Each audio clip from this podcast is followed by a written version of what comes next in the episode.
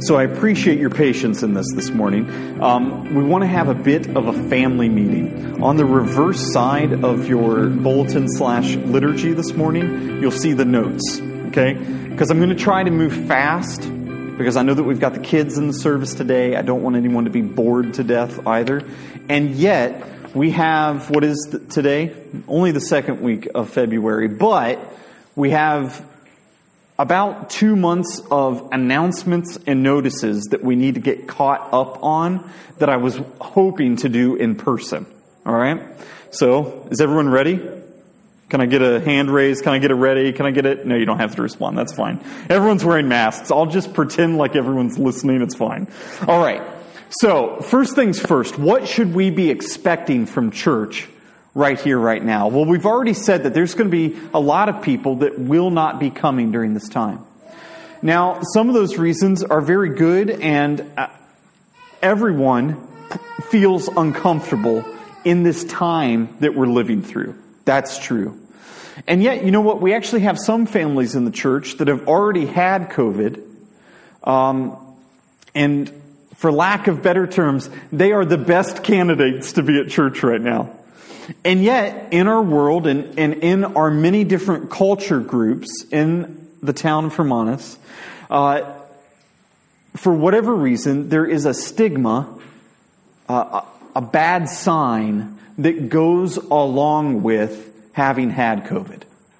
Like perhaps maybe someone is unclean. And we want to make sure that everyone realizes that this is not the way that COVID works, okay? that um, this is not something that you're going to be carrying with you, a shame that you're going to be taking to your grave with you. And so as we have people coming back to church, um, even though we're social distanced, I want us to make sure that we are being um, always ready to welcome people back in. Okay? I know that that's not going to be a problem with everyone sitting here. I do realize that. But out there in the world, it is a problem. And so we want to make sure that we are covering over the world's ignorance in that way right now. Um, along with that, uh, what is church going to look like? Uh, well, this morning we weren't supposed to have power, so that's why there's nothing up on the screen. That's why there's no speakers set up. Um, but the reality is, there, I know that there are going to be weeks where we have very, very few people. And so overall, we're going to try to keep the services simple. Um, this doesn't maybe exclude singing and the playing of music all the time. I want to bring that back in. Uh, but I also need to know how comfortable everyone is with that. Okay? So you can message me if you have thoughts, concerns, questions, whatever the case may be. Um, and we'll be picking that back up. But for today, for next week, as we slowly enter back into church, we are going to be focusing on the word being prayed and preached and read, okay? And confessed together. Um, I was having a conversation with someone this past week too, because I know that when we come to church, the expectation is singing, right? That's what we do at church. Um, and yes, that is one form of praise. We saw that in our psalm this morning. In fact, uh, Scripture, God Himself encourages us to do that. So we don't want to neglect it. And yet we also need to understand that when we use this word worship, it is um, translated a different way. It's worthyship, right? It's showing the worthiness of God in our words and in our actions on this day that we come together. So, in a perfect world, or a slightly better world, that looks like music. But unfortunately, it might not always look like music. It might look like us praying God's word back to Him this morning, like with Psalm 147 and with the Lord's Prayer. And that's also good. It's displaying um, to one another uh, the worthiness of God, and it's putting us in a position where we have to, with our lips, say what is true about God and who He is. Okay, with that said, too, I want you to be able to find your place in the church during these on again, off again times. Um, look, they're already saying that we're probably going to shut back down again as we enter into winter. Okay? So that looks like a far way off right now, and it is. But I drove out to Grotto Beach yesterday, and the beaches were full, and the alcohol was flowing, and you never know what's going to happen, okay? So if we get shut back down again, um, here's what I need you to be doing as a part of the body. I need you to be finding ways that you can, uh, that are going to continually be encouraging you to stay connected, okay?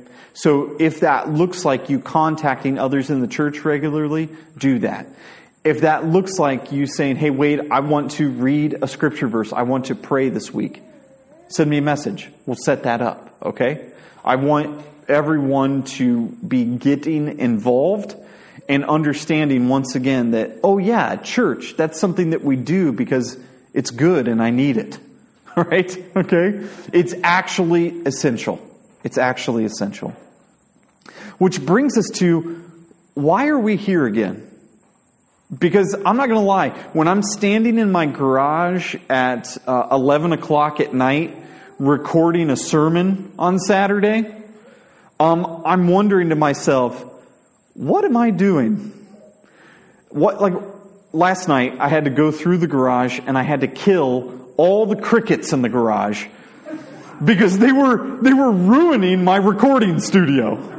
Totally ruining it. And then it started raining and you could hear the drops on the roof at the end of the recorded sermon, okay? And these guys out here right now, these locusts or whatever we got, they're making a mess of this recording too, okay? So, I do wonder, what in the world are we doing here? Is this really essential? Uh, because for so many years, for me, and I'm assuming for you as well, the idea was that church is a place where you go to do something, and then it's a place where you go to learn something so that you can be a better person this week. That is not the purpose of church. And this is evidenced most clearly in the fact that so many people found over lockdowns that, wait a second, there's other things that I can do to become a better person. I can become a better version of myself doing this, that, and the other thing. What do I need church for? That's because we have misunderstood the purpose of church. One of the reasons, and the major reason why we are here, is because we need to receive something. We need to receive good news. That's why we are here. We need to be built up in the death of Jesus. That's why we're here. And we need to be built up to go back out as well. Now, every pastor in the world assumes that their church members are reading their Bible every day of the week. Church, I'm not a normal pastor, okay? Uh, you might have noticed this. I'm not expecting that that's what's happening. You know why? Because my Bible reading schedule is all over the place. That's why. Maybe I just have lots of little kids and blah, blah, blah, blah, blah, blah, blah, blah, blah. But I'm assuming that your Bible reading schedule is all over the place as well. Okay? Your sins are forgiven. No, look, I'm assuming that this time that we spend together is actually important because it is refilling your tank with the good news that you need to go out into the world and to show forgiveness to others and extend the forgiveness of Jesus to others as well. I am assuming that you are being filled up with good news to be sent back out with that good news. And so, would it be good for you to be reading your Bible throughout the week? Yes, it would. You should do that sometime. And yet, the reality is, we are here together each and every Sunday, whether it's online or in person, to be filled back up so that we can go back out as well. Because all week long, the world is going to give you expectation, expectation, law, law, do, do, do, and your sins will never be forgiven. You will never receive good news, or if it is good news, it's going to be something that's temporary and empty within the week. This is a good news that we have, that we have been given, that carries you through, right? It's, it's our hope and it's our comfort. In fact, it is our only comfort in life and in death. And you know what? We're also here on a Sunday morning because we, this is just a little phrase that we use, or we used to use it, and frankly, we haven't been together in so long that it hasn't quite seemed applicable. But one of the things throughout the garden, to Egypt, to the Exodus, to God's people being in the land, to God's people being exiled from the land, to the promise of being returned uh, to the church, to then the promise of being placed in a land once again that God has prepared for his people. Throughout all of Scripture, we see a pattern. We see a pattern that God has a people he puts those people in a place that He desires them to be, that He has made just for them. And in that place is where we are under the authority of God and experiencing the fullness of His blessings in our life. Church, that's why we're here. We are God's people in a place that He has made for us to be under His authority, under His word, and experiencing the fullness and the richness of His blessings. Okay. Um, I'm going to make this part really short because I did not bring any of the data to back it up today. Um, I might be putting some of this on the website though, okay? And uh, out there in the world right now, there's a lot of hopefulness about the vaccines coming. And everything is just going to be better when the vaccines come. And we will have comfort again. Our only comfort in life and in death is if we are vaccinated, is what we're hearing in the world right now. Look, it's fine to hope for it. It's fine to wait for it and desire for our world to look like a little piece of normal again. But the reality is that lockdowns um, have not given us hope. Masks have not given us hope. And vaccines will not give us a lasting hope as well. Um, a lot of the data that is coming out right now, and I just, I'm sharing this with you not to, uh, you know, be scary or anything like that, but a lot of the data that's coming out about vaccines right now, it takes about 60 to 70% of a country's population to be vaccinated before there is enough immunity for things to look somewhat normal again. We're going to have to wait a while for that. And then on top of that, if you are a person that has been vaccinated, um, studies are showing right now that you still have the ability to carry the virus, not from the vaccine, but maybe from someone that you eat dinner beside that has it. You have the ability to carry that and to pass it back out to others who are not vaccinated. So, in all of this hopefulness about the miracle of the vaccine and how it's going to heal the world, I want you to constantly be reminding yourself of where our true hope and comfort lies. All right? I don't want you to get distracted by that. And what this also means is that you're going to have to fight for a little bit of sanity and a little bit of normalcy in your life. Okay? You're going to have to fight for it. And I'm going to argue with you that the place that that battle is going to take place for you is going to be in the life of faith. Okay? That's got to be your foundation throughout this time period. Okay, I'll leave that there. Um, and I'll be putting some stuff up on the website that will help us to navigate that a little bit more as a church, like I did at the beginning of the pandemic. Okay, let's get to some, some better news then, okay? Uh, one thing that we were hoping to introduce at the beginning of this year, and it's still the beginning of the year, I get it, I get it, but uh, is a, I, I don't want to call it a project because that's uh, maybe putting it lower than what it needs to be. Um, but for a long time, uh, Tara would probably say for five years, uh, she has been working, primarily her, uh, she has been working to help our church be an asset to our community. Why would we want to do that? We would want to do that because it has been commanded of us that we love our neighbors as ourselves. That's why.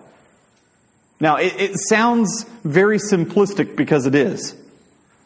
That's what's been called. That's what's been asked of us. That's what we've been called to do.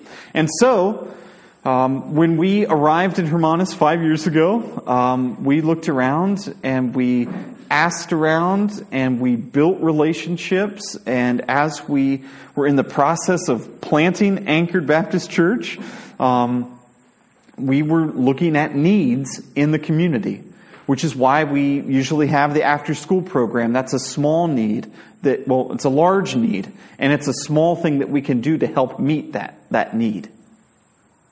Um, here's another thing that we can do.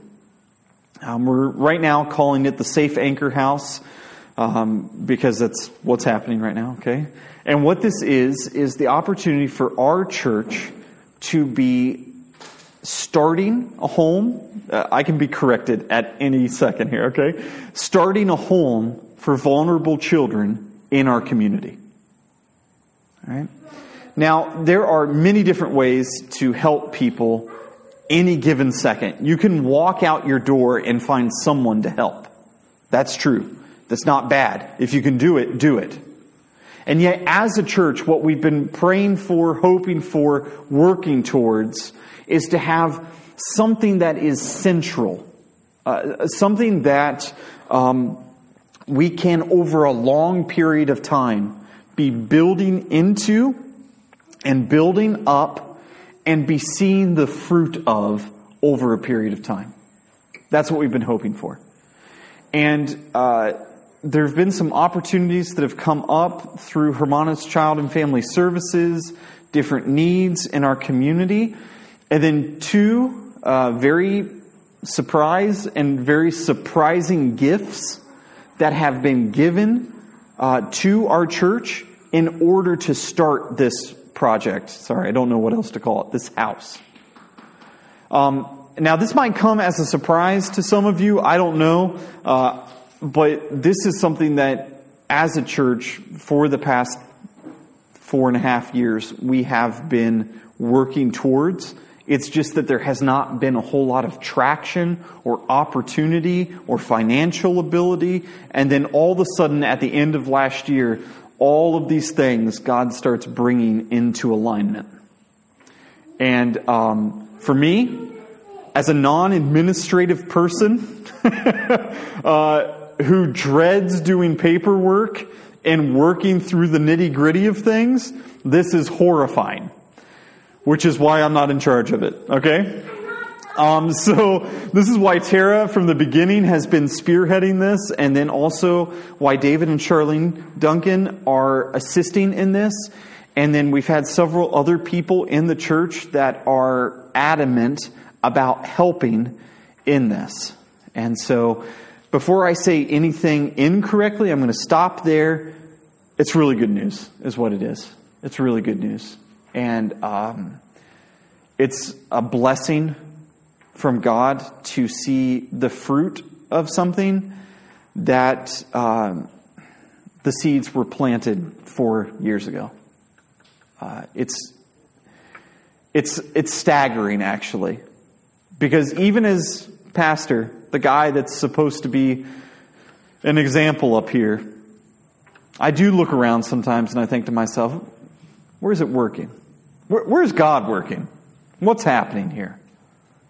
And at the end of last year, in the midst of COVID and everyone just being generally depressed about the way life is, God's like, here it is.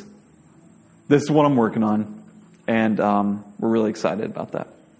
So if you have questions, don't ask me, as you can tell. You can ask Tara. You can ask. Uh, I was going to call you the Elder Duncans, but I can't do that anymore. So, like the mid elder, I don't know. Uh, we'll just leave it at that. Okay, then last thing, uh, last thing here. Uh, when we've been studying Timothy together, we talked about deacons. I even uh, shouted out to you the fact that I need deacons. Okay, that our church needs deacons. What are deacons again? Uh, servants of the church body. Okay, people that are ready, willing, and able to attend to the physical needs of the church when they come up. Um, that's something that uh, Tara and I have been doing and getting help on when needed. Uh, but, you know, our church was getting to the size before lockdown that I couldn't do that anymore. And then now during lockdown, with everyone being spread out and it being hard to communicate with people, I need it even more. And our church needs it even more. And so, uh, during this time where we have church going on, we're going to be finishing up the ladies' Bible study in coming Sundays. I'm not ready to say what date that's going to start yet, but the nine o'clock ladies' Bible study, we'll be finishing that up. And then that nine o'clock hour after the ladies' Bible study is going to be devoted to deacon training. Now, I've got a couple of people that have already been kind of playing that role. And so I've specifically said to them, hey, look, come on in. I want you to be a part of this. If that's something that you're interested in, um, I would encourage you to go back to uh, 1 Timothy chapter 3, read the requirements of a deacon, um, and we will be having deaconesses as well. I think I talked about that in that sermon if you want to go back and listen to the biblical basis for that. Uh, but all of that to say, that if you're interested in that, if that's something that you would like to take part in, then I would encourage you that when the announcement comes up, when the ladies are done with their Bible study, that you're there for that. Okay? That's a lot of words. That's a lot of words. Um, any questions right offhand? Because I did say this was a meeting, so I feel like there might. I should ask if there are any questions, right? No? Great because I don't have any answers for you. But you can send me a message and then I can address it on the church's group or on the website if it's something that I clearly left out and needed to address. All right? Okay, let me pray for us one more time. Um, and then if I could have someone read 1 Timothy chapter 6 verses 17 to 21 for me and we'll get, get going on the message this morning. Father God, we again thank you for our time here together this morning, and I thank you that you are um, understanding. that you understand not only our needs as individuals, but our needs as a church and our needs as a community. And Lord, as we have been working towards how we can best meet those needs, you've been working um, to show us a clear way of how those needs can be met. Father God, as a church body, I pray that you will be continually finding ways, uh, or showing us ways rather, to bring us together as your people, to be putting us in a place that you have made for us, um, to be uh, bringing to bear on our lives your word. Um, so that we can better see Christ throughout all of Scripture and, and uh, be more ready to receive the good news of Jesus for us and for our neighbor. Father God, we love you. It's in your name that we pray. And we would also ask, Lord, that by your word this morning and by your spirit, that you would build us up, that you would strengthen us, and that you would um, convict us with your word and encourage us with it as well. It's in Jesus' name we pray.